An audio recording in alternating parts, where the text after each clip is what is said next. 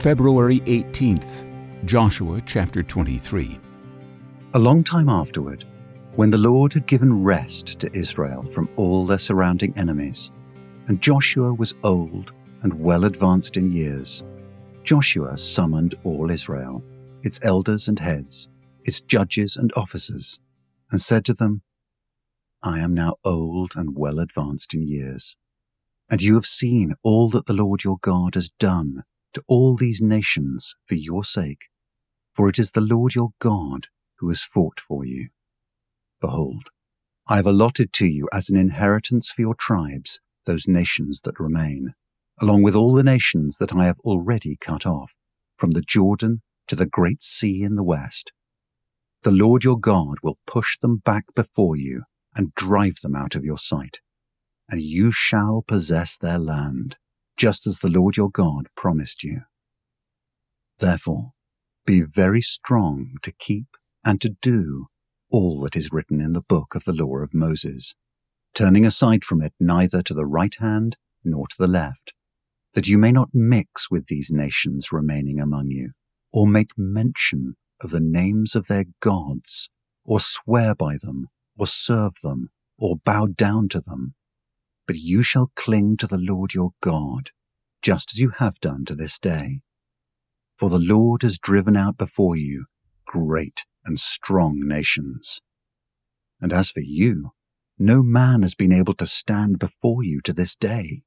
One man of you puts to flight a thousand, since it is the Lord your God who fights for you, just as he promised you. Be very careful, therefore, to love the Lord your God.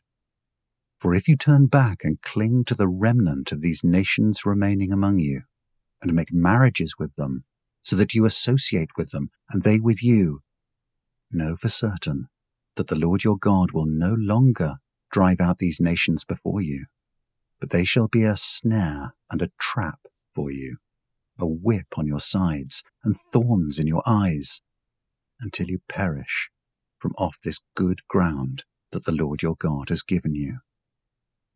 And now I am about to go the way of all the earth. And you know in your hearts and souls, all of you, that not one word has failed of all the good things that the Lord your God promised concerning you. All have come to pass for you. Not one of them has failed. But just as all the good things that the Lord your God promised concerning you have been fulfilled for you, so the Lord will bring upon you all the evil things until he has destroyed you from off this good land that the Lord your God has given you, if you transgress the covenant of the Lord your God, which he commanded you, and go and serve other gods and bow down to them. Then the anger of the Lord will be kindled against you, and you shall perish quickly from off the good land that he has given to you.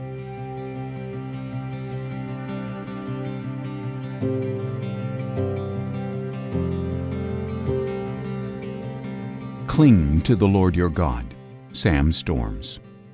The temptation to forget God is always present, but there is a way to maintain one's devotion to the Lord. Joshua's counsel in chapter 23, verses 6 through 11, is especially helpful and can be summarized using four A's. First, give attention to God's Word. God never blesses disobedience. A mind filled with Scripture can critically evaluate secular society and can see through the empty values of the modern world and resist assimilation.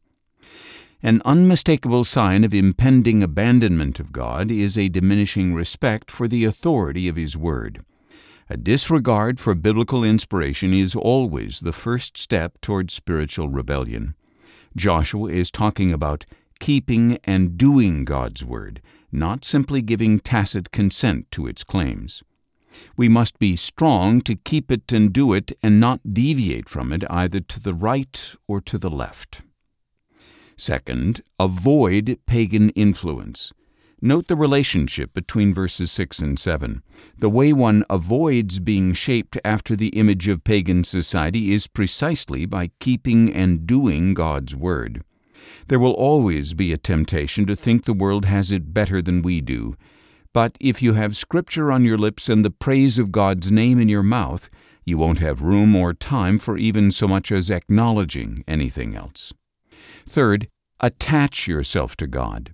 The word cling in this verse is translated hold fast or cleave in Genesis chapter 2 verse 24, where God says a man should leave his father and mother and cleave to his wife. Envision a young child holding fast to his father's hand. To cling to God is to stay so close to Him that no sin can get between you and Him.